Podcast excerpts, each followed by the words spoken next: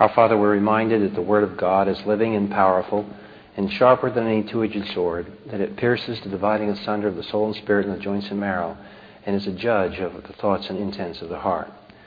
And we pray that your Holy Spirit would illuminate our hearts now to the very central truth of Scripture, the incarnation of our Lord Jesus Christ.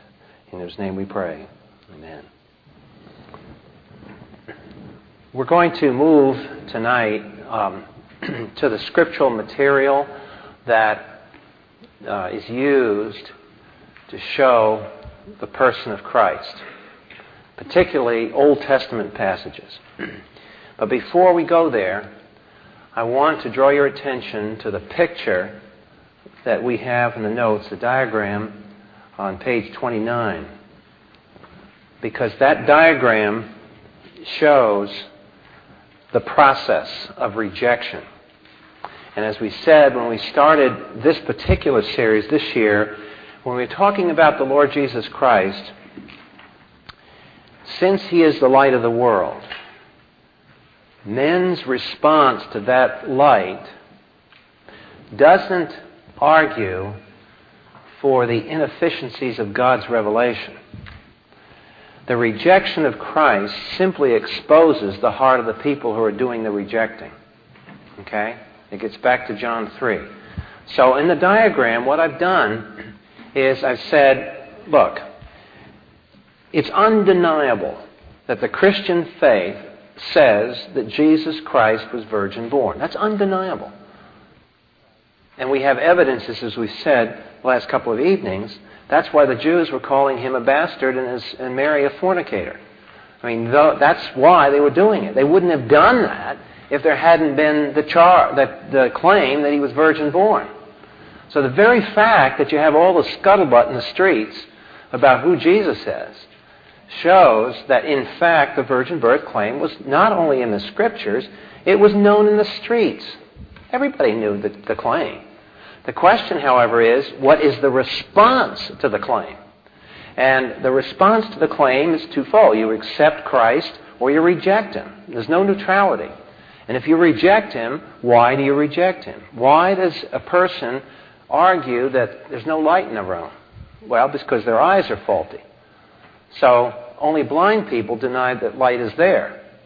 So if someone cannot see God in Christ, all that shows is they punch their eyes out. That's all. It's an act of self emulation, a self mollification, where uh, unbelief deceives itself and punches its own eyes out. And therefore, it rejects the light. So, how does it do that? Well, as you see in the diagram, it's the worldview, it's the suppositions in the heart of men and that's why I was so careful to quote on the bottom of page 27 and the top of page 28. I wanted to give you that quote because I wanted you to see that these elements that we keep talking about over and over and over and over again, we go over this and over this and over this because we all need the repetition. This stuff is all around us, and we have to be aware of it. And here's a good statement. Here's this guy teaching in a summer school of theology out of Harvard in 1909. And follow this statement The new thought of God will be its most characteristic element. Its idea will comprehend the Jewish Jehovah, the Christian Universal Father, the modern physicist's omnipresent and exhaustless energy, and the biological conception of vital force. Now, what is he doing? He's doing what this is the continuity of being again. That is, that nature, gods, and man are all made of the same stuff. All God is is a Superman. He's just different in, in, in quantity, but not qualitatively different. There's no creator creature distinction here. If you can't distinguish between the Jehovah of the Scriptures and the physicist's idea of a vital force, you're, you're wrapped up already in this thing. And if that's how you think in your heart, then the logical conclusion is that this business about Jesus is malarkey. It's wrong. So that's why I've entitled that last section, that that sort of unbelief has to reject the virgin birth in order to be consistent with itself. That kind of unbelief can't permit the miraculous virgin birth to be bona fide claim. Because if it were a bona fide claim, the way the scriptures say, it would be self refuting to the position. So there has to be a denial. And I emphasize this because it helps, I find, in conversations, because it, it puts a shock value in your conversation. When somebody thinks they're going to intimidate you because they know you're a believer, and they say, Well, I don't believe that. It's nice to call back, Well, of course you don't. I wouldn't either if I were in your position. And uh, it's not quite the reply these kind of people are used to hearing. And it's a good conversation starter, believe me. Because now, what do you mean by that? And then off to the races. So, we want to see the structure of this. I mean, two people can slug it out, you know. We don't have to take all the hits as Christians. It doesn't mean that we have to be snotty and impolite about it. But it does mean that when in the realm of ideas, we can be as aggressive as any non Christian. We have the truth. We don't have to be sit there intimidated and look like the third string. Let's uh, go on then. And tonight we're going to get on to um, the, some, the, the three areas of data that the scriptures present. Um, I've tried to classify this in terms of these three classes. In other words, what I'm trying to do and I'm taking the biblical data about Jesus Christ and I'm putting it in three boxes. And the reason I'm doing that is because it's easier to remember it that way, and it's convenient handle for you to uh, see why, as we get into the heresies that develop, where these heresies go wrong, and out of all that, because this is tough stuff, this is not easy material. And it just underscores my, my contention all along is that we cannot study the Bible from the New Testament backwards. We have to study the Bible from the Old Testament forward. And here's going to be an illustration. As we go through the next five or six Thursday nights, we get in some pretty deep stuff here. Because before we get out of this, we're going to wind up dealing with the Trinity. Now, all this sounds abstract and theoretical, but I hope when we get through this, you'll see it's not abstract and theoretical at all. It's very practical. It has some powerful practical results, and the Holy Spirit through the church had always sensed this. And this is why there were all these debates that went on. In fact, before we even get to the data, if you'll look at the handout tonight and look on page, um, I think I've got it on here, page 37. this is the kind of thing that you need to be aware of as a, as a literate Christian. There's no new thing under the sun, said Solomon. And that goes for heresies. What I've done in that diagram on page 37 is I've listed six recurring heresies in the history of the church. They were ancient and they are modern, and they keep coming up again and again and again. What, the, what we want to do here is get used to seeing these things, and then we don't, we're not taken off balance by them. You know, the Jehovah's Witnesses come knocking on your door, and oh, it's just Arianism. It's been around for 18 centuries. Same old stuff, nothing new. Watchtower Society out of Brooklyn didn't make this stuff up. Arius did. And he, he had first grabs on it. Just he didn't have a patent and a printing press, so he can't put his copyright on it. But the point was that they haven't introduced anything new, in other words. Nothing that the church hasn't discussed for centuries. So we want to, that's what we want to look at. And every one of these heresies bleed off into very practical results. They either wash out salvation, they wash out uh, knowing God, they just wash out a lot of truth. So we want to keep that in mind. So we're going to come now to the biblical data, and I've divided it into three parts.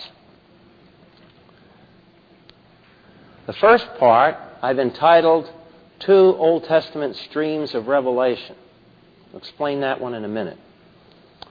Next one are substitutions where Jesus Christ is substituted for Jehovah when the New Testament authors quote Old Testament passages.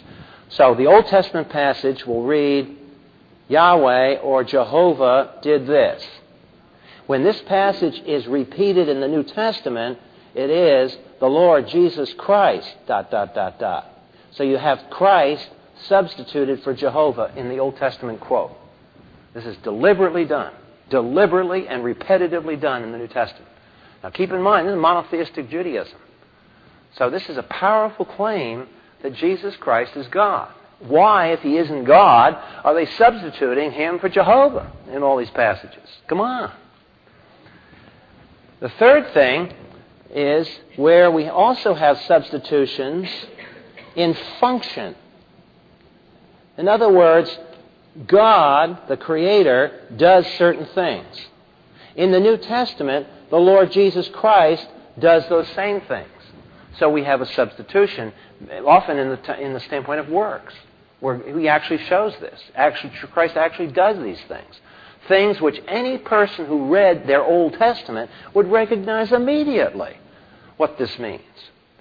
So all this data is what was used for 600 years of debate and argument inside the church.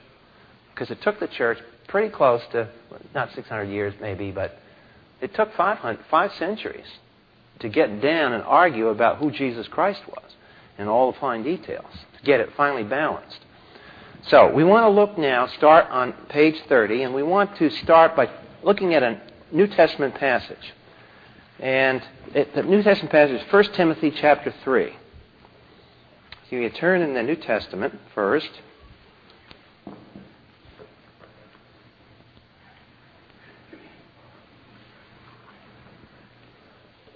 This apparently, though nobody knows for sure, this apparently was part of a hymn or some poem that was circulated in the early church in Paul's day. Um, presumably, he's quoting it. Maybe the congregation that Timothy pastored knew this, this um, passage or something. Not in the Bible, but it's such a, Uh, a propositional summation of truth about Christ that it presumably was either a creed that was in poetic form or it was part of a, a hymn. Somebody had set this to, to music. So he concludes chapter 3 of 1 Timothy by saying, By common confession, great is the mystery of godliness. Now, the key word here in this whole thing is the word mystery. Mystery, when you see that word in the New Testament, is a technical term that in, usually refers to revelation that completes the answer to a question that the Old Testament asked and never answered. A mystery is not a mystery like a mystery novel. A mystery, when it's used in the New Testament, refers to a New Testament new revelation. Something that was not revealed in the Old Testament. So this is new New Testament truth. See, a lot of New Testament truth isn't new. It's just repeat, repeated out of the Old Testament. But when you see the word mystery, that is new. Okay? He who was revealed in the flesh, was vindicated in the Spirit, beheld by angels, proclaimed among the nations, believed on in the world, and taken up in glory. It's obviously Christ. So, Paul says that that Christology, that truth about Jesus Christ, is a mystery. It's something new.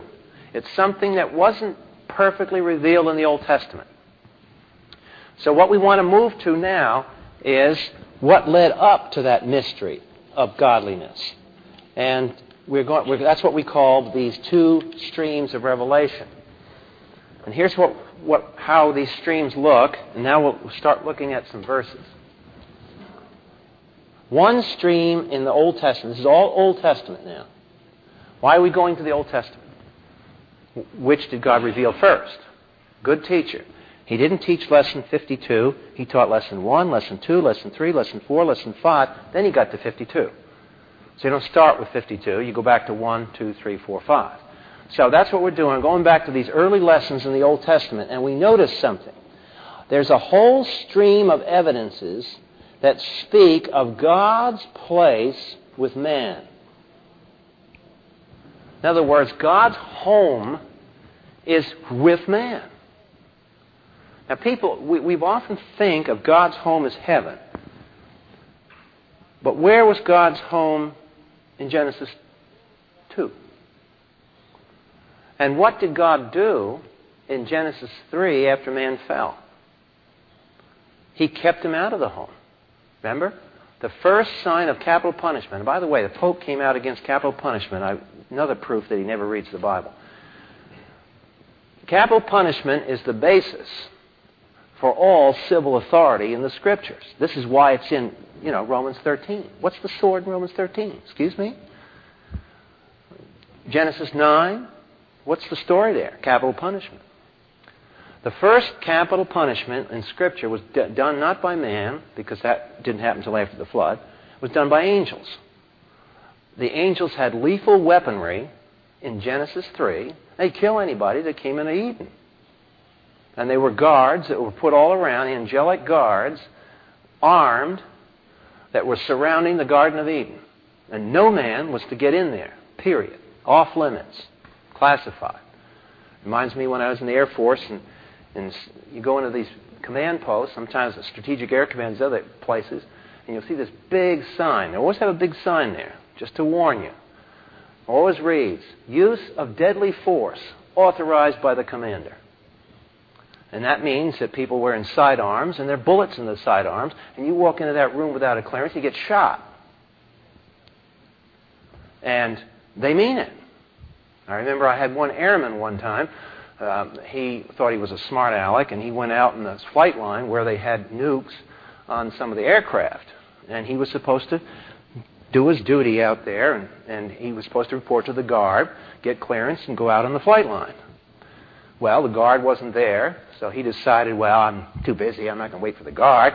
And he went right on through the gate. Well, he got about 50 feet inside the flight line, and all of a sudden he heard whoop, and he hit the deck, and behind him was this nasty looking police dog, and he was turning around looking up the muzzle of a gun pointing right at his face.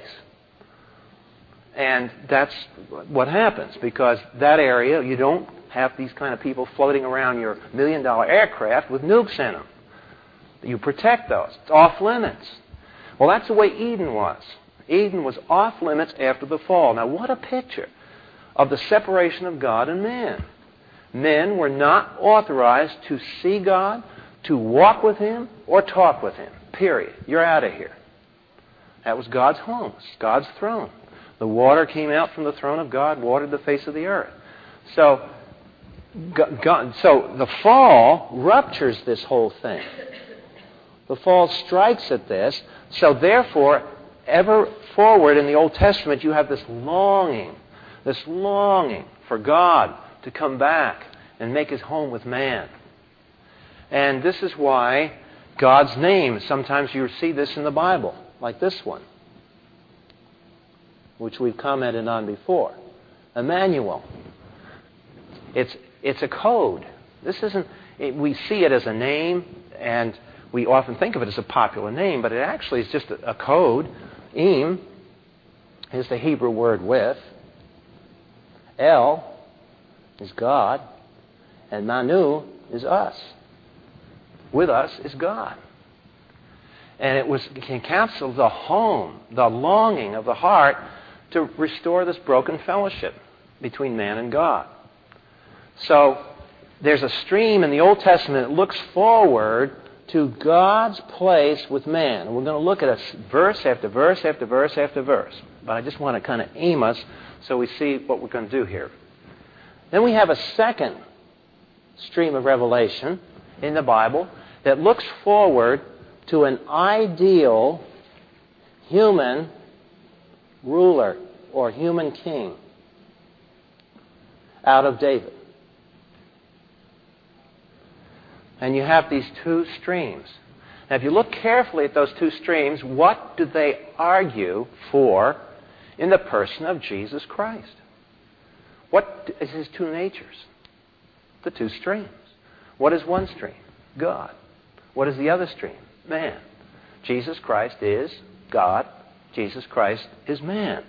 So the deity and the humanity of Jesus is prevalent in these two historic streams in the Old Testament. So now we're going to look at these streams and we're going to look at some verses. I, you really want to do a study. I've listed a lot of the verses in there. There's plenty more. But let's um, um, go to Isaiah 52 7. Halfway through the Old Testament.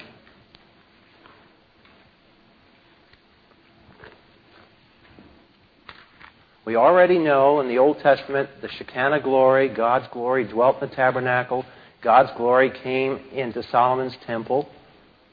But that wasn't enough, and men knew that. That was just a, a faint appearance of God. But in Isaiah 52, verse 7, this Old Testament verse is very important for many reasons, but here's one of the key reasons. This verse is the first time that the word gospel occurs in the Bible. This is the first place you see the word gospel. And remember the rule when you study the Bible, the first occurrence of the word is the one that gives it the flavor. So you always want to grab that first occurrence, and you're looking at a concordance, and you see where that f- word first occurs chronologically. Sometimes you have to adjust it because the books in the Bible aren't chronologically the same as in the concordance. But if you find the first occurrence, try to saturate your mind with the context in which that thing was revealed. Well, this is a prophetic uh, view of Isaiah, and verse 6 gives you the context says, Therefore my people shall know my name. Therefore in that day I am the one who is speaking, here I am. Now what's that day? It's obviously future. Isaiah is a prophet. He's looking down the corridors of time, and he's looking toward the future. And he says, How lovely on the mountains are the feet of him who brings the gospel. Now comes the content of what Isaiah visualized the gospel as being. Who announces peace and brings good news of happiness, who announces salvation and says to Zion, Zion, your God reigns. Now look at that phrase. Your God reigns. Who's reigning? God is reigning. Who, who reigned in Isaiah's day? The kings of the north and the south. Remember we studied those Thursday nights? David as godly and, and as, a man after God's own heart as David was. He wasn't this. They wouldn't be looking forward to this if David had satisfied them. So, so there's this, there's this desire, this passion to see a day when God Himself will once again reign with men. Let me put a little spin on this for the 20th century, 21st century. We are used to seeing our universe as the planet Earth as a mere speck in this vast universe. A sort of incidental speck, because all of us have been told in school, every school class we've had, every book we read, every movie on Star Wars that you go see, that the Earth couldn't possibly be the center of the universe. We don't know very much, but we know that the Earth couldn't possibly be the center of the universe. Now, theologically in the scripture, where is the center of the action historically? Where does the incarnation take place? It doesn't take place on Venus. Where's the crucifixion of Christ? It didn't take place on Jupiter. This is the planet. This is where theologically is the center of the action. And, and by the way, in the book of Revelation, where does God finally, finally wind up reigning from? The earth. So, this is that stream of looking forward to God reigning where man is. God and man were made for fellowship. It's a deep and profound thing that's embedded from one end of the scriptures to the other. Now, I want to take you to some passages that show you how deep that theme became at this period in Israel's history. This is about between 1000 and 700 BC. Isaiah preached that the good news of the gospel would happen when God came and solved the problem. In other words, it gets back to good and evil. When that good evil problem is dealt with, that's the good news. Now, if you turn to the Psalms, I want to take you to a set of the Psalms, turn back toward a few books, to the 90s. All the Psalms in the 90s have a common theme. And scholars have referred to these particular Psalms as the enthronement Psalms. And I want to show you four of them because I want you to see that all these Psalms have a familiar connection to Isaiah 52 7. In Psalm 93, verse 1, these are all enthronement Psalms. In other words, they're looking forward and praising God with the idea in mind that He's not far off, He's not separated way out away from us, He's with us, and He's reigning. Isaiah, I mean, Psalm 93 1. The Lord reigns. He is clothed with majesty. The Lord has clothed and girded himself with strength. The world is firmly established, will not be moved. Thy throne is established from old, thou art from everlasting. Turn to Psalm 97. How does it begin? Same phrase. Same phrase. The Lord reigns. Let the earth rejoice. Let the many continents or islands be glad. Clouds and thick darkness surround him. Righteousness and justice are the foundation of his throne. Fire goes before him and burns up his adversaries round about. His lightnings lit up the world. The earth saw and trembled. This is what people looked forward to. Why did they look forward to this sort of thing? Again, it goes back to a very basic truth. Remember this? We've seen this 1,008 different times.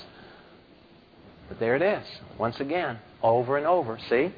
The point is that the Bible knows that the period in which we live, this period, good and evil, is abnormal. It is not normal. Now, your non Christian friends have a real problem here. They may laugh at you. But they're the ones that are the sad cases. Because those poor people are sitting here in a universe which good and evil coexist forever. Always has been around, always will be. Isn't that a lovely situation? Only in the Bible do you have a resolution of this problem.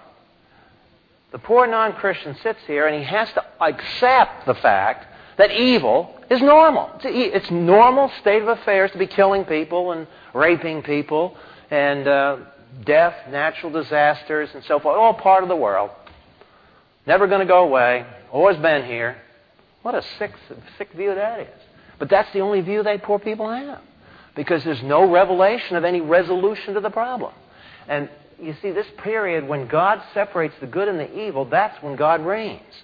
So these Psalms are nailing this down. Notice in this particular Psalm, it says the Lord reigns, but then look at verse 3 and verse 4, which we read. What's that talking about? The destruction of evil. It was a thing to be rejoicing in. You see why the gospel, when you see it in its depth in the scriptures, is a fierce thing? It's not just please accept Jesus kind of thing. Some you know, sick, impotent little sounding thing like that. When the gospel is heavy duty stuff here. The gospel says the universe is going to be destroyed and rebuilt. And there's a lot of people going to hell. They're part of the garbage disposal. Because when God finishes, this abnormal state is going to no longer exist. Because it's abnormal. He will not tolerate this existence beyond a certain point in time. And that's when he reigns. God reigns. He doesn't reign until then. Look at Psalm 98. Same theme. Oh, sing to the Lord a new song. When do you see a new song in Scripture? When something great has happened. Remember when the Exodus happened? Miriam got out there and she made a new song. Oh, sing to the Lord a new song, for he has done marvelous things. His right hand and his holy arm have gained the victory for him. God has made known his salvation. He has revealed his righteousness in the sight of the nations. And so forth. So, uh, look at verse 4, addressed to the creation. Shout joyfully to the Lord, all the earth. Break forth, sing for joy, and sing praises. Verse 7 Let the sea roar and all it contains, the world and all that dwell in it. Let the rivers clap their hands. Let the mountains sing together for joy before the Lord, for he is coming to judge the earth. He will judge the world with righteousness and the peoples with equity. You see the, the hope? You see the power of this thing? Now let's think about it. The non Christian mind has never come up with anything like this. The nearest thing was really a ripoff of Christianity. It was called communism. Communism looked forward to the salvation of society by the dictatorship of the proletariat when all the governments would be thrown down and so on. Communism had a great attraction for people because it promised some kind of relief. It was an empty promise. It was a phony promise. All it gave was totalitarianism because it was, in the end, what was communism? Salvation by works. And God will not permit salvation by works, either individual works or government programs or all the rest. When God solves a problem, it will be on His terms, on His schedule, with His implementation policies. Then in Psalm 99, the Lord reigns. Let the people tremble. He is enthroned above the cherubim. Let the earth shake. The Lord is great in Zion. And I think you get the point. Embedded in the Old Testament is this passion to see God once again break out and have fellowship with man. But it's not naive, it's not a naive belief because the fall of man is so deeply rooted in these people's minds, they realize that can't happen. God can't reign. We can't have resolution of this problem until something happens. And what is it that has to happen? It has to happen is the separation of the good and the evil. That has to happen, and that is an awful thing. That is an awful thing to happen. And that's what these Psalms are talking about the earth trembling and so forth and everything going on. Okay. Now, we want to go further.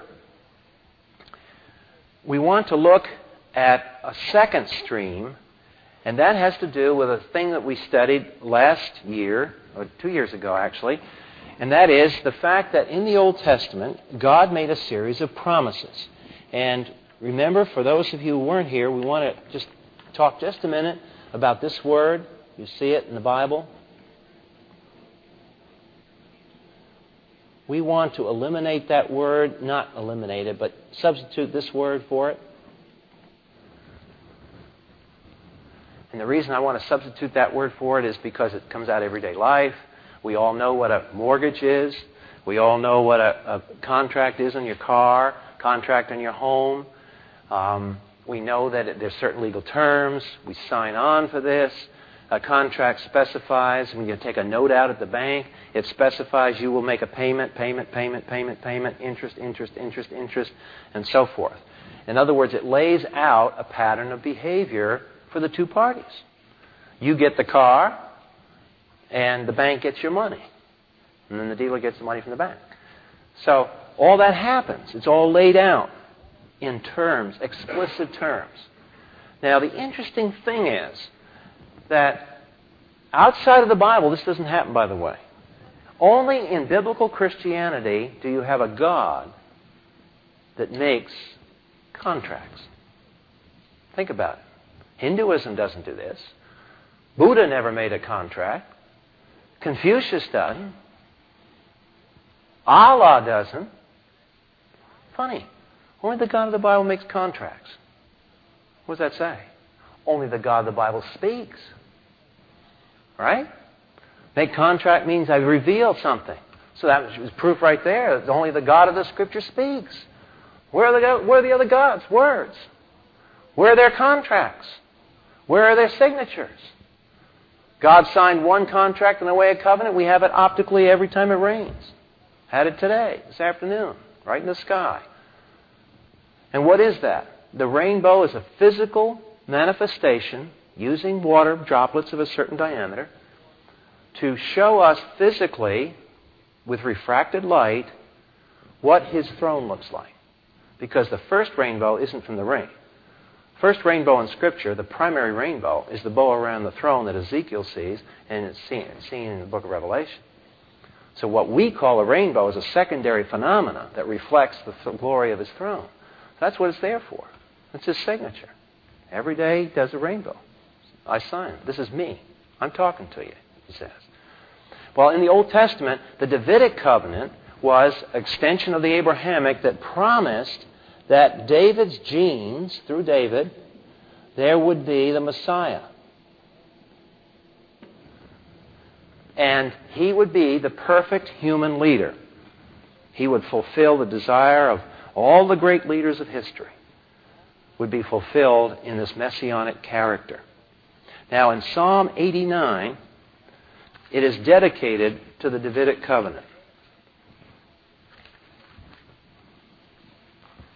And in Psalm 89, verse 4, the beginning of the psalm, and verse 36, toward the end of the psalm, reference is made to that contract. Notice Psalm 89,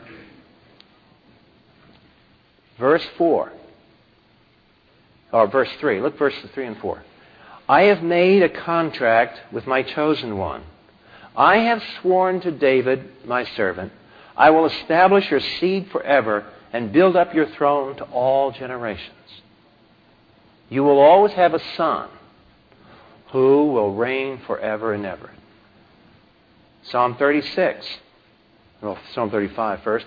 Once I have sworn by my holiness, I will not lie to David. His descendants shall endure forever, and his throne as the sun before me. It shall be established forever like the moon, and the witness in the sky is faithful. So God has said, I have this covenant, this contract. Now, on one hand, God is going to come back and reign with man. On the other hand, there's going to be this ideal human leader. Turn to Proverbs chapter 30, and we're going to look now at some verses that hint that these two lines, these two streams of revelation that we've talked about,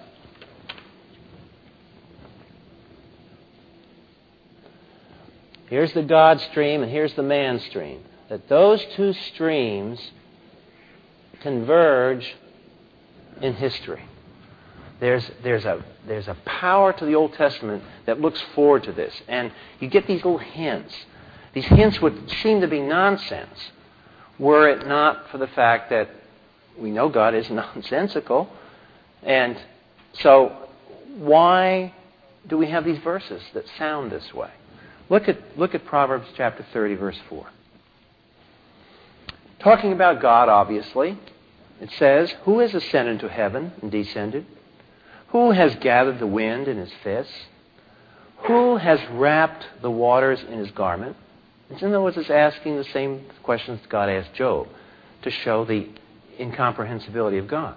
Who has wrapped the waters in his garment? Who has established all the ends of the earth? Now look at this one. Think about this. Monotheistic Jews. What is his name or his son's name? Surely you know. Now, if you look at the quote that I have at the bottom of page 31, Arnold Fruchtenbaum, Hebrew Christian scholar, personal friend of mine, writes about it and he says this. When we look at the events described in these four questions, it is obvious that only one person could possibly do all these things God. We first had four questions asking who did these great things. The answer was God did all those things. The fifth question was, what is God's name? And the answer is Yahweh. The great I am is his name. The sixth question is, what is his son's name, if you know? Obvious meaning here is that this great God, the great I am, has a son. No one knew the name of the Son of God throughout Old Testament Judaism. But Old Testament Judaism did know that God had a son. Striking passage. We want to look at some more striking passages. Let's turn over to one that uh, is intriguing. Isaiah chapter 9. You get this in Christmas hymns, but it's a carefully constructed verse. Isaiah chapter 9. Again, why are we looking at these verses? Because these verses hint that the two streams of revelation, the two streams of prophecy, that God is going to be with man and there's going to be an ideal human leader, these two streams converge. They don't meet in the Old Testament, they converge. In Isaiah 9, notice the care with which these sentences are structured. Notice how carefully they're put together. Isaiah chapter 9, verse 6. A child will be born to us, a son will be given. The government will rest on his shoulders. His name will be called Wonderful, Wonderful Counselor, Mighty God, Eternal Father, and Prince of Peace. Now look at that. A child is born. Let's think about that. A child is born. Is that a human or God? Human. Child is born. But then you look at the list of his names, and included in the list of his names is the term Mighty God. You see? Now, what has happened here is that this term, Mighty God, has been interpreted down through the history by heretics as just merely meaning a heroic deity, a divine figure kind of thing, not necessarily literally God. And again, if the Jehovah's Witnesses, if you ever pull this out, they're going to try to pin your ears back because they're going to say that this just means mighty God. It doesn't mean God, God. It just means a heroic God. Well, unfortunately for the Jehovah's Witnesses, one of the principles of reading Scripture is that let the context interpret the term. And if you look up in the concordance and you check this word out, mighty God, and you ask yourself, where is the nearest location where this word is used again? It's the next chapter. So let's turn to chapter 10, verse 21. Now, who do you suppose this is?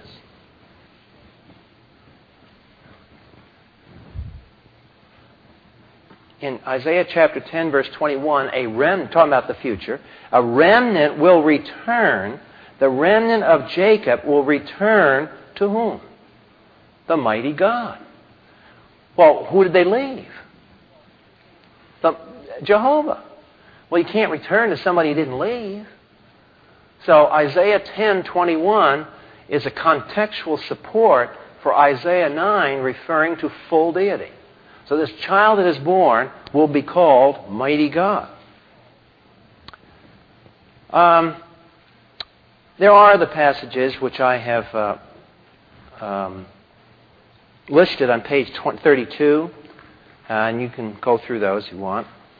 Uh, but the most important verse, most important chapter, most important section of the Old Testament, according to the New Testament, is Psalm 110. And on page 32, I give you all the New Testament references to Psalm 110, showing you that the Holy Spirit in the New Testament utilizes Psalm 110 an awful lot. So let's turn to Psalm 110 and look at this one for a change. Again, why are we looking at it? Because we're looking at seeing a convergence of the humanity and the deity in the Old Testament. In Psalm, in Psalm 110,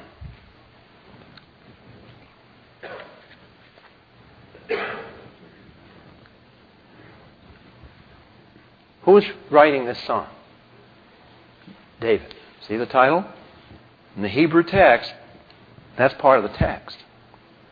It's not a title. The English translators put those things up at title. You study the Hebrew, verse 1 reads, A Psalm of David. That is the first verse. It's not a title. So, David's writing the song. Now, what does David say? The Lord, those of you that see in the English translation, capitalized. So that's which name for God? Yahweh, Jehovah. Jehovah says to my Lord, Sit at my right hand until I make thine enemies a footstool for thy feet. Well, now, let's back up a minute. What does verse 1 mean? Jehovah says to David's Lord. Well, if David has a Lord, it's got to be above David. But David was the supreme person in the land. So who's David's Lord that Jehovah says, Sit at my right hand? You see how this opens up the possibility for a complexity in the Godhead. This opens up the idea that the Old Testament is not a solitary, lone, monotheistic belief. There's multiplicity in there. Okay, enough said. We've studied the two streams. That's what we just got done doing. We said there's a stream of verses in the Old Testament looking forward to God coming to be with man. There's a stream of talking about the ideal ruler of man being of the lineage of David and the convergence of these two. Psalm 110, by the way, was one of the first Davidic Psalms, probably the only Davidic Psalm, to look forward beyond David. So it's clear that the Holy Spirit at this point in David's life had already convinced him that he wasn't the Messiah. There was one to come after David who would be the ultimate Messiah. And it's this mysterious figure who's the Lord, who the Lord talks to the Lord. That's the one who's going to be the Messiah. Okay, now we come to the second series of evidences. And the quickest way of looking at this is to look on the chart on page 34.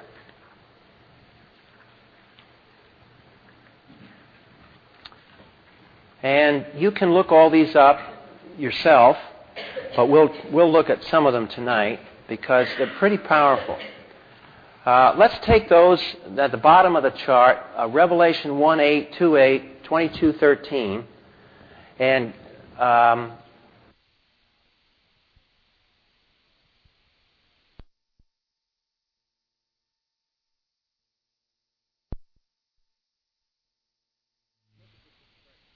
Look at this expression that occurs here.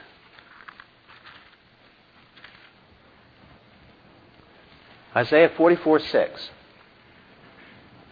We won't bother with Isaiah 48 12, it's identical type thing. Just Isaiah 44 6. then, hold that place and turn to Revelation chapter 1, verse 8.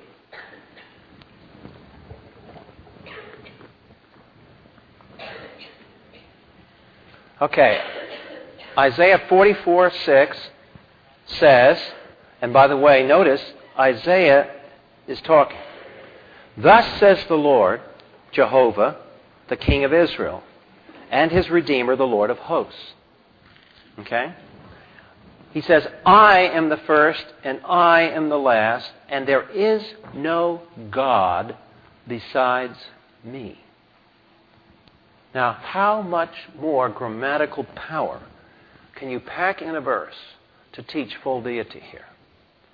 I am the first, and I am the last, and there is no God but me.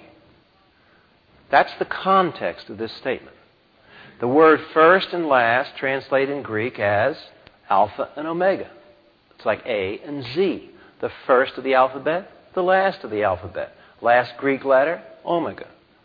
First Greek letter, alpha. Now, if we look at Revelation 1 8, look at the context.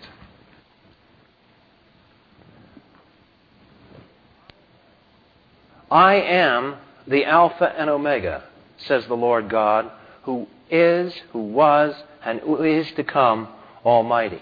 And you could say, well, maybe that's the Father speaking. Maybe that's not the Son. All right, turn to Isaiah, uh, Revelation chapter 2, verse 8. Revelation 2 8, one of the letters to the churches.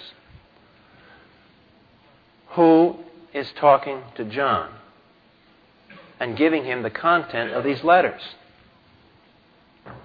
It's Jesus Christ.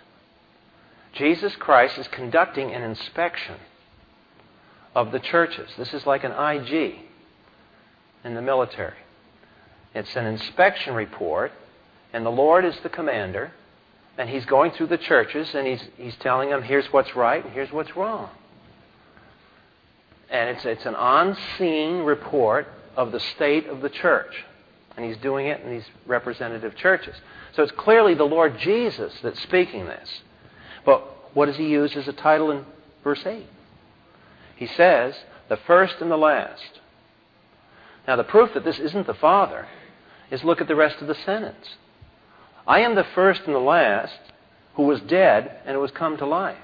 Did the Father ever die and come to life? So here Jesus Christ appropriates for himself a title which in the Old Testament context refers to God and God alone. What do you do with this? Is this blasphemy? Or is God Jesus Christ? You see what was happening here?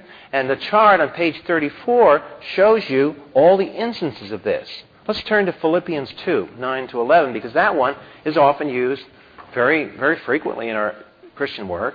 And sometimes we don't think about it because we're so busy trying to think, well, gee, what does that mean to me as a Christian?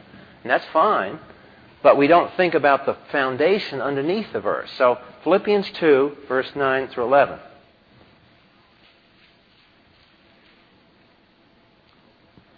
We'll go there first, then we'll go backwards to the Old Testament. Just remember, familiar verse.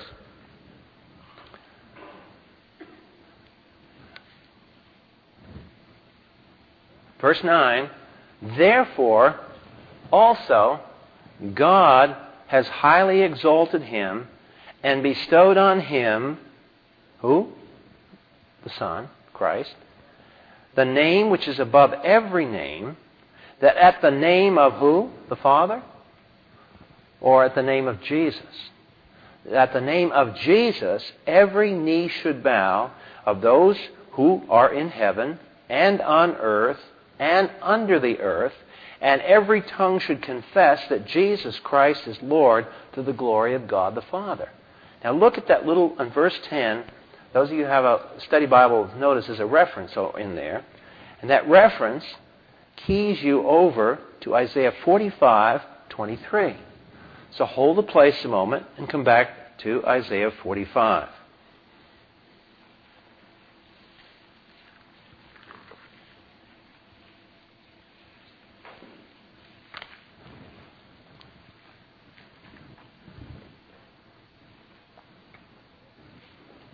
Isaiah 45, verse 23.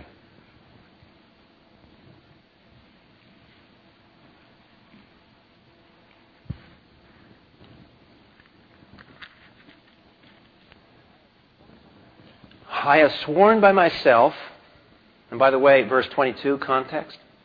Who's talking? I am God, there is no other. I have sworn by myself, the word has gone forth from my mouth in righteousness and will not turn back, that to me every knee will bow and every tongue will swear.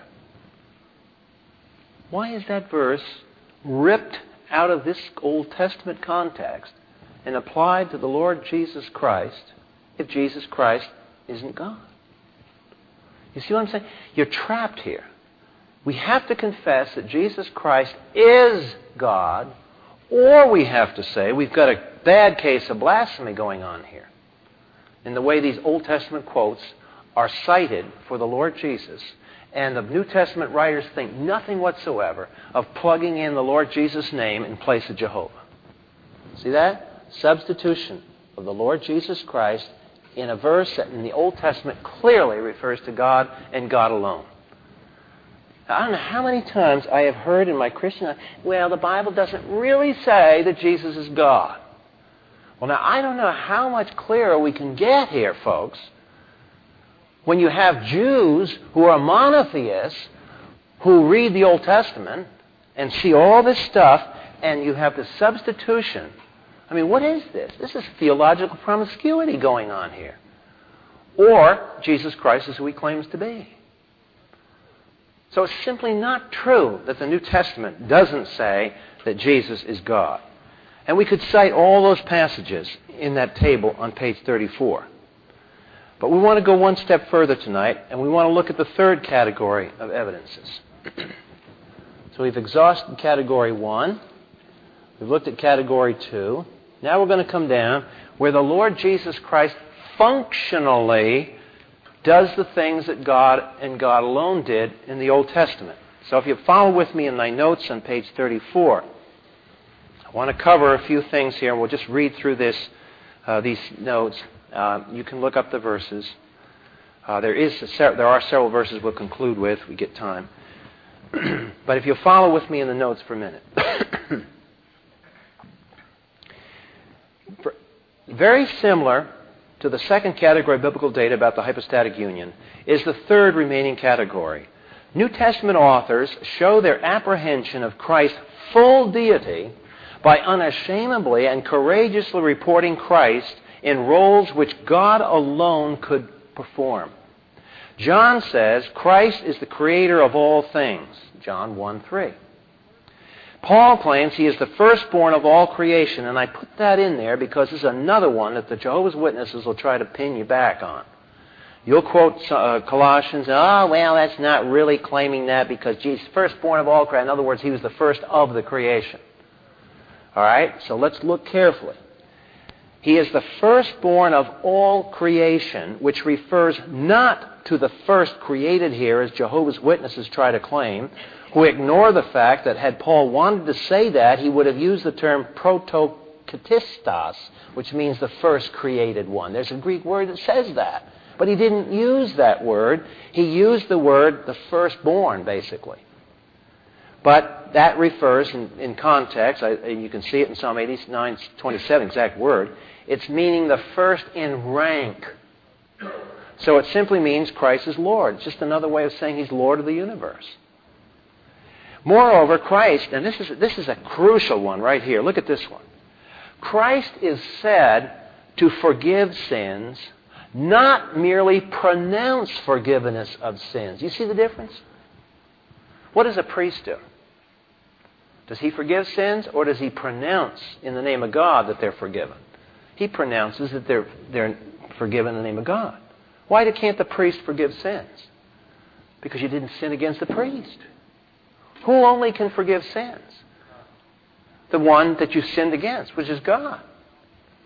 I mean, you know, if you go over and cream somebody and they have a brother, and the brother says, I forgive you. Uh, no, not quite. You didn't offend that brother.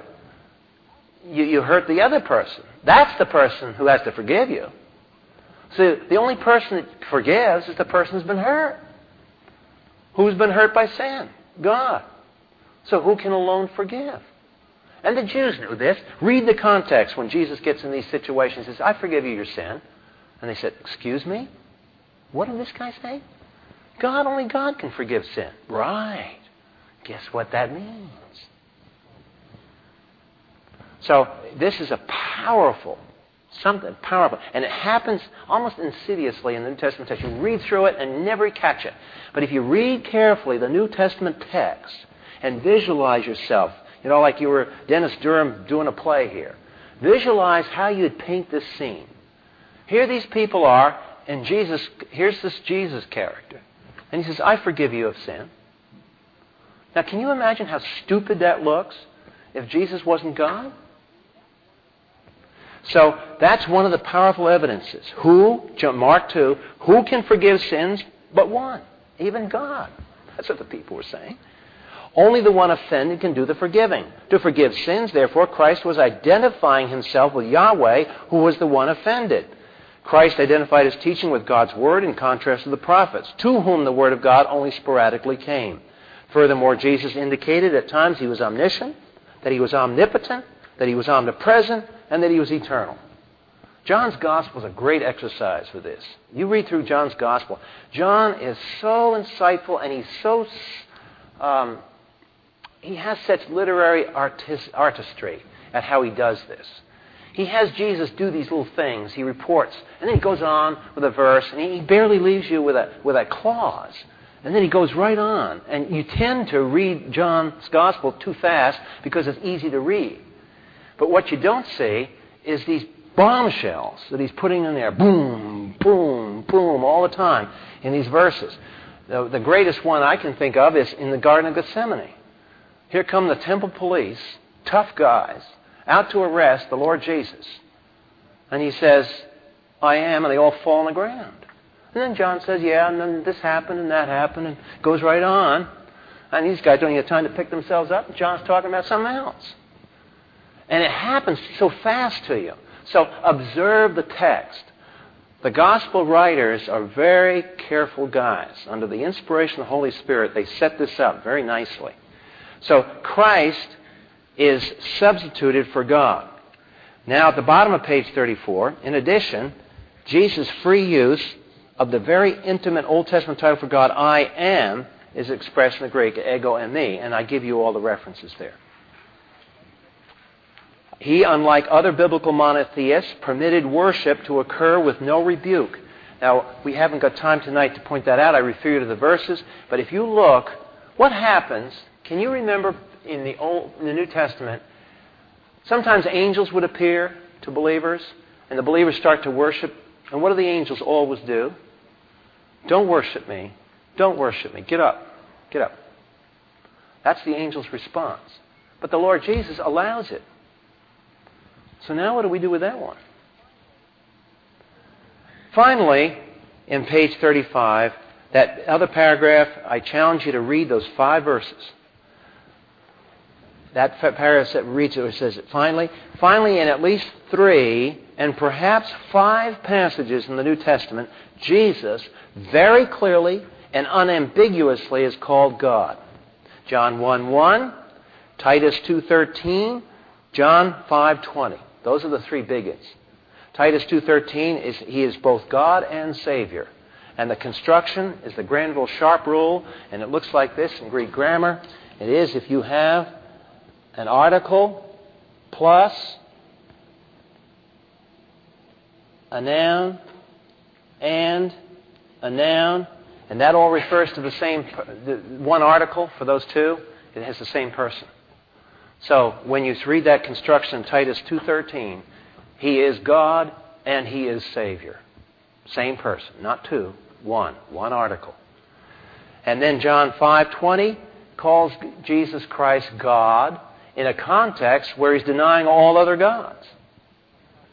The other two verses are somewhat problematic. I believe they do teach that Jesus Christ is God in John, Romans 9 5 and Hebrews 1 8. It's just that it's more convoluted to argue for that and defend it against a determined opponent. All right, so that's the data. Next week we're going to deal with now what the church did with this to begin to formulate the doctrine of the person of the Lord Jesus Christ. All of this doctrine, this data that's embedded in the text now will be used.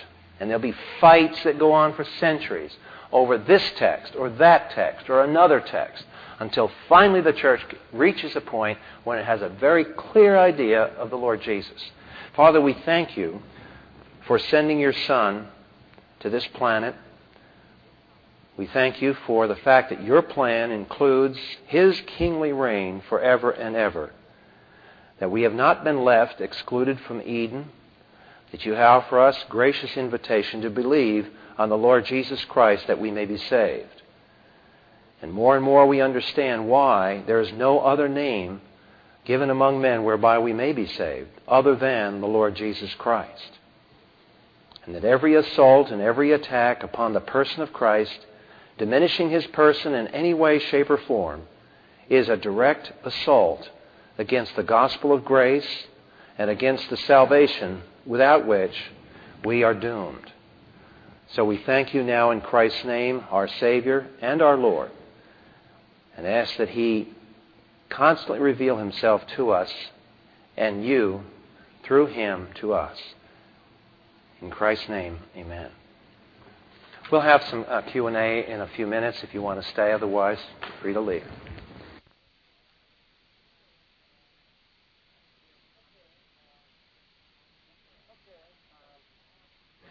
Okay, um, we have time for some questions. Now, Paula, I thought you had a question.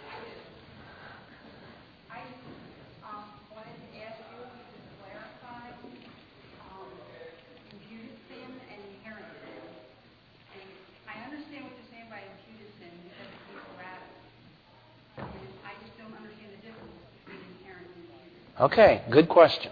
Because if we don't are not clear here, then we can't understand imputed righteousness and inherent righteousness either, because they're analogs. Uh, Paula's question is she would like some more clarification about the difference between imputed sin and inherent sin. Remember, we said last time Jesus Christ had to be virgin born to avoid three categories of sin. He had to be virgin born to to uh, escape. And the reason he had to be free of sin is because he had to be the sinless one who atones for sin. If he wasn't sinless, then he would only atone for his own sin, not ours. so the Lord, excuse me, the Lord Jesus had to somehow become the lamb without spot or blemish. Well, how did he do that? Well, we say he did it through the virgin birth. And the virgin birth is so elaborately designed and choreographed that it avoids these three issues. It avoids, in one sense, it avoids personal sin, in the sense that uh, the Lord Jesus came into the world as a perfect person and never once sinned in his personal life.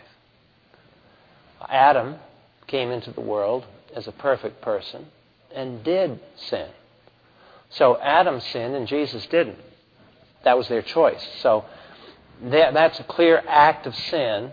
We all know that one. We're so familiar with that theology. We've got down great. So personal sin, everybody knows what that is. Now, imputed sin and inherent sin also operate.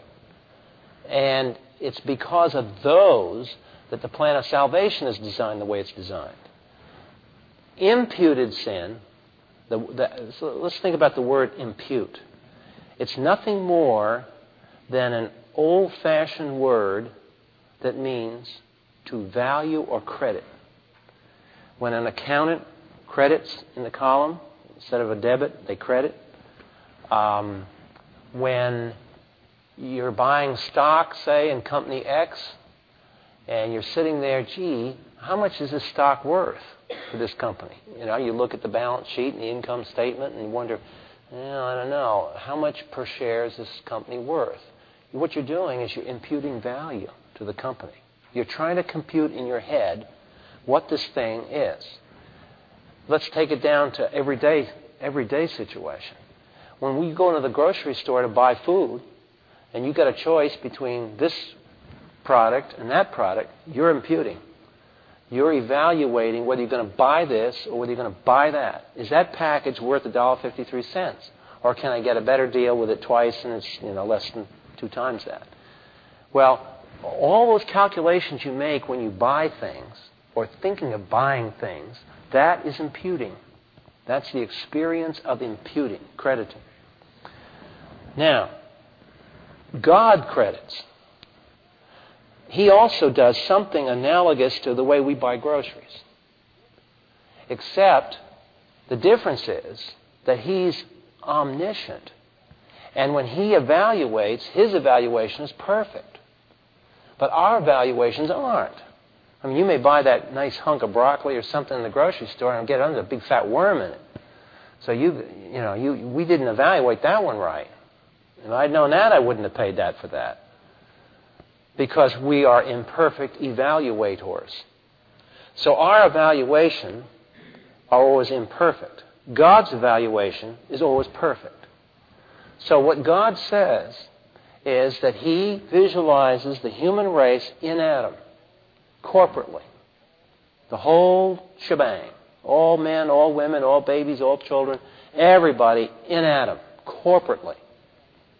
And we said that you see that corporate nature of the human race in passages like Hebrews, where it talks about Levi being in the loins of Abraham, you know. And it, it, it's, here, here maybe is an illustration um, from contemporary politics that would show this corporateness. The President of the United States authorized a missile attack on bin Laden's hideaways in Afghanistan back a month or two ago. That was an act who you could argue was just done in the White House. But bin Laden, who was the object of the attack, one of the greatest and wealthiest terrorists on the face of this earth, in my opinion, a lot more dangerous than Y2K, um, he takes that as, a, as something done by all the people in the United States. And therefore, in his eyes, he has the right to kill any of you, me, terrorize us, bomb us, kidnap our children, or anything. Because although Mr. Clinton signed the order, strike order, he did it in the name of the United States of America. So therefore, corporately, we share what went on in that attack, in that assault. And that's easy to see. So, so similar, when Adam sinned, God credited all of us collectively in Adam. Now you say that's unfair. If I'd been in the Garden of Eden, I wouldn't have done it. Baloney. Done the same thing. Come on. So the point is that Adam acted as our representative before God. And God evaluated Adam as a rotten thing, imputed sin. That's what imputed sin is. Romans 1 talks about that. So all the human race is evaluated as sinning in Adam. Sometimes it's called original sin. Now, but I don't like that because that tends to smack of some Roman Catholic anthropology theology, and I just prefer the term imputed sin. God imputed sin to all of us because of our representative. Now, you can say that's unfair, but you see, it's good that it happened that way. Because guess what else happens? In Romans, Paul argues the doctrine of imputation backwards. Just as God imputed Adam's sin to all of us, guess what he also does? He imputes the perfect obedience of the Lord Jesus Christ to all those who are going to be in Christ. Isn't that wonderful? And it's independently, just as our personal sin is kind of separate from Adam's sin, and yet it's sort of part of it all. So our personal righteousness isn't what gains us imputed righteousness.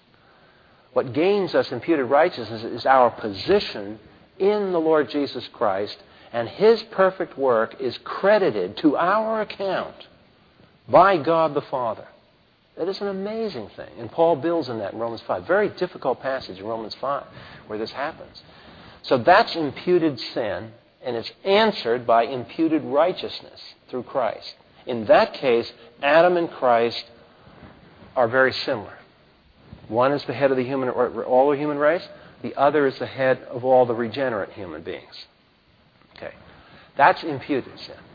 Now let's move to inherent sin. Maybe that's a bad term. We could might call it, if you want to, inherited sin.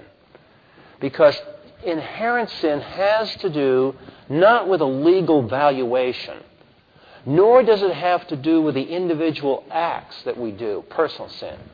Inherent sin refers to that insidious power that we all experience as our flesh that pulls us down. It's that which, without regeneration, we are called dead in our trespasses and sins. It's the spiritual death that reigns in our souls, from which there is no escape apart from something called regeneration and the giving of a new nature and the impartation of that new nature. The difference between imputed sin and inherent sin is like this imputed sin is credited immediately to our account. It, imputed sin leaps directly from Adam to you and from Adam to me. Independently of what my father did, my grandfather did, my great grandfather did, Japheth, Noah, all the way back to Adam. It's not talking about it, it's leapfrogging. Imputed sin is. From Adam, boom, to me. I'm an atom, boom, I'm credited for it. Inherent sin, on the other hand, is transmitted. Boom, boom, boom, boom, boom, boom, down through time. If imputed sin is a legal concept or evaluation kind of thing like you use in the grocery store when you're buying things, then inherent sin is energy or fatigue, spiritual fatigue that brings me down, that I'm always, apart from the regenerating power of the Lord Jesus, I cannot meet temptations. I fall. It's what drags us down. That's inherent sin. We are inherently sinners. We are dead in our trespasses and sins.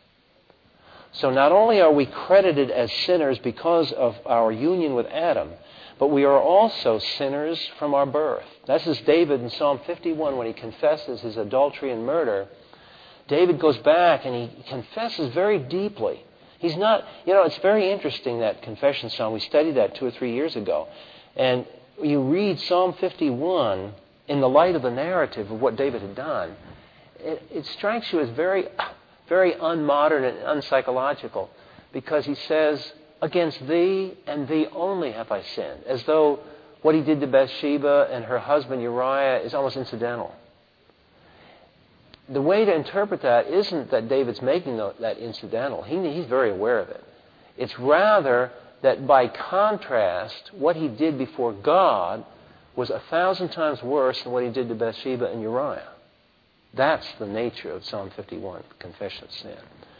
And so he confesses, Against thee and thee only have I sinned and done this evil in thy sight. And then he says, And I am a sinner from my mother's womb. Now, what does he mean by that? It means that he not only recognizes that he personally sinned, category three, but he recognizes that he had inherent sin all of his life, category two. Three categories of sin personal sin, inherent sin, imputed sin. And it's to circumvent all three of those that God invented this neat method of getting a member of the human race into existence so he'd be genuine humanity, yet he would escape the three sins, those three categories. I mean, it's quite, quite a maneuver. You talk about a chess game. You figure this one out.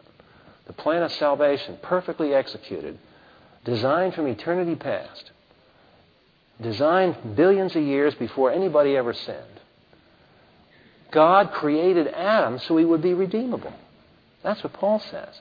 In other words, before Adam was even created, he was created because God knew that he would sin and God wanted to save him. So God even made him in his creation this way. This is why he took woman out of the side of man. Why did he go through that little story? Isn't that just a cute little poetic story? No, it's not a cute little poetic story. Woman was taken out of Adam so she could be savable. If Eve was an independent creation and Adam sinned, she wasn't an Adam. Or if she sinned and he didn't, anything happens over here doesn't have a thing to do with her. So, by taking her out of the side of Adam, she too is derivative of Adam, and therefore she's part of, of Adam. So, all of this it gets involved, but it shows you you dare not come into Scripture at 65 miles an hour uh, with a cafeteria approach. And I want this, and I don't want that, and I want this. This looks glitzy, and I don't think that's great, and just zip on through. No, you don't do that. Because all these are details, and they all fit together. We may not know how they all fit together, but they all fit together somehow. And we can see at least bits and pieces of this elaborate, magnificent plan of salvation that God has designed. So that's the three sins. Is that clear? Inherent sin, it comes down through and it's more like energy and fatigue. Imputed sin is an utterly different idea. It's the legality, it's the valuation, and it's immediately credited to us by virtue of, of our participation in Adam. Um, just a few more minutes. Anybody have anything else? Debbie?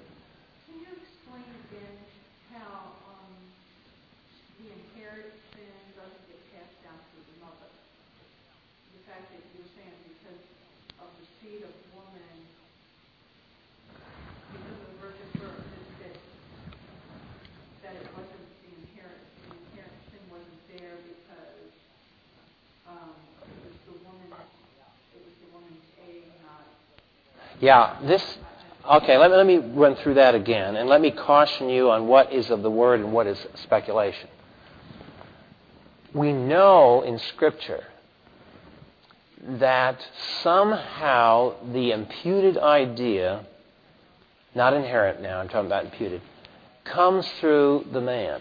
And we get that out of Hebrews 7 and these passages that speak of the, the sons in their father and what the father does, the sons reap. Um, inherent sin is transmitted biologically. It appear it's, it's a spiritual death, but it's wrapped up in the imagery of the Bible with the flesh.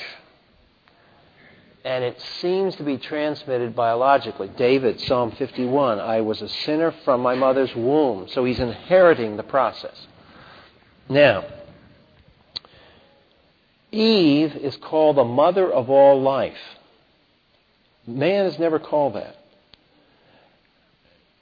She is said to be one woman whose seed will be that which conquers Satan. It's not Adam's seed, it's Eve's seed. And that is a strikingly strange passage. It's a very awkward thing to say there. Because the word seed, if you look in the Greek translation of the Old Testament, it's translated by sperm. It just doesn't, it just doesn't fit. So when you see these verses like that, they just kind of, bam, they just, ooh, they don't fit right. You have to back up and say, wait a minute, the Holy Spirit knew what he was doing when he picked this vocabulary. What is he trying to tell me here? Why is he using male sexual imagery for the woman? What, what, what's, what's this all about here? Well, we, we infer the idea that the woman's egg, her ova, ovum, is a uh, free of the contamination of sin is a speculation of Dr. Custance. All Christian scholars don't agree because they think that the virgin, it's okay because the virgin birth, the Holy Spirit interrupted the process and miraculously did it. But I think that it has merit for this reason. the Holy Spirit create, he could have eliminated Mary's, um, you know, if she, her ovum was contaminated by sin, he could have certainly worked it. But it seems that it's more clever of God to have set up the creation with this um, doorway. Let's just put it this way it's like a door. So that he could walk through that door without jerking around, changing the DNA structure, whatever it is that's contaminating our DNA and making us all die. That he has this biological entryway and so, what Custance takes is these scriptures that speak of this odd thing going on, and then he takes the physiological fact that, that the, the, the germ seed, or the, what do you call it, the stem cells, um, that aren't differentiated, that come out of are the sperm and the egg, that these cells are passed on identically from generation to generation to generation. And they're different. They're just simply different from the body cells that are all specialized. And so he looks at the, the sperm, which can't live, and it's, it's stripped of a lot of, of the things that the ovum has. The ovum can live, and the sperm doesn't have the viability of it. So, what Custance has argued is that he thinks that when Eve ate and Adam ate of the tree of the knowledge of good and evil, more happened than just symbol- symbolism. He believes that there was a toxin in the tree of the knowledge of good and evil, and that it was absorbed into their bodies at the point that they ate. So that this toxin went to work, and whatever it is, it, it biologically contaminated everything except the ova. And that this is passed from girl, you know, mother to daughter, from mother to daughter, mother to daughter. And the hint that there's this doorway, this, this strange thing about women in the scriptures, is if you look at the scriptures, there's constant attack on this point. For example, in Genesis 6, there's a strange passage that plagues Bible scholars. What the heck was the, the uh, sons of God doing with the daughters of men? And I'm sorry, but people try to make that the godly seed and the ungodly seed. It just doesn't work because the Hebrew text is clearly, ambiguously saying these are divine beings. These are angelic beings that were mating with human females. Now, why would they have done that? Why don't you have uh, female angels mating with male human beings? well, why do you have this, this funny gender thing going on?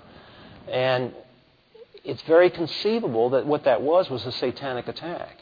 If there could be genetic effects of angelic intercourse that destroyed that ova, so it wasn't pure ova anymore. It was, it was, it was contaminated, biologically engineering. If that had been successful, Satan would have been successful in stopping and shutting down the door, and the human race would then no longer be savable. And what in fact God did, He brought a destruction of the entire earth because of this stuff. Whatever this thing that was going on, God said that is going to stop. And not only did God say it's going to stop, but in the book of Jude, He had a special sentence passed on the angels who transgressed. And they're in a place, a special place in hell called Tartarus. It's not just like hell like everything else. They are confined to a special place because of whatever it was that they were doing back then in Noah's day. Strange thing. We're not given much information on it. So all this is speculation. It just, to me, it seems to fit the way God works, and it pulls together some of these passages. I would not stake my theological life on this. I would just simply say that I think it's a godly spe- speculation worthy of our, of our interest. And I think this is shown also in Jewish tradition by the desire of the Jewish women, who I, I presume, uh, at least Arnold thinks this, but I've, I've never developed it to find out where the historical confirmation is, of the desire to be the mother of the Messiah. There's that, that kind of hidden tradition. Um, so, you know, it's, it's all seems to be there, and, and Eve is called the mother of all life. Why? Why is she called the mother of all life?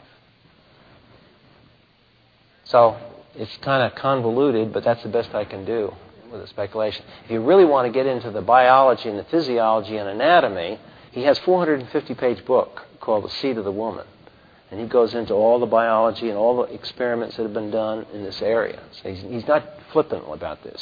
Arthur Custance, for the background, he was a physiologist in Canada for the Canadian military that devised a lot of the counters to torture of human beings because the communists had he, these elaborate ways of torturing people. And it was Arthur Custance who studied those systems of torture to find out what, why the human body would react. Why could you torture people and, and, and make these, get them to commit to these things? Uh, horrible uh, things that Custance had to deal with. Um, so he's very, very schooled in the details of human anatomy. He's not an amateur. He's a PhD in this field. Any other questions?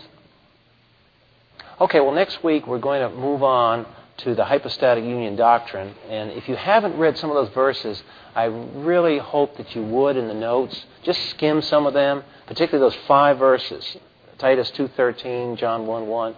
You'll want those in your head as we get into this doctrine now.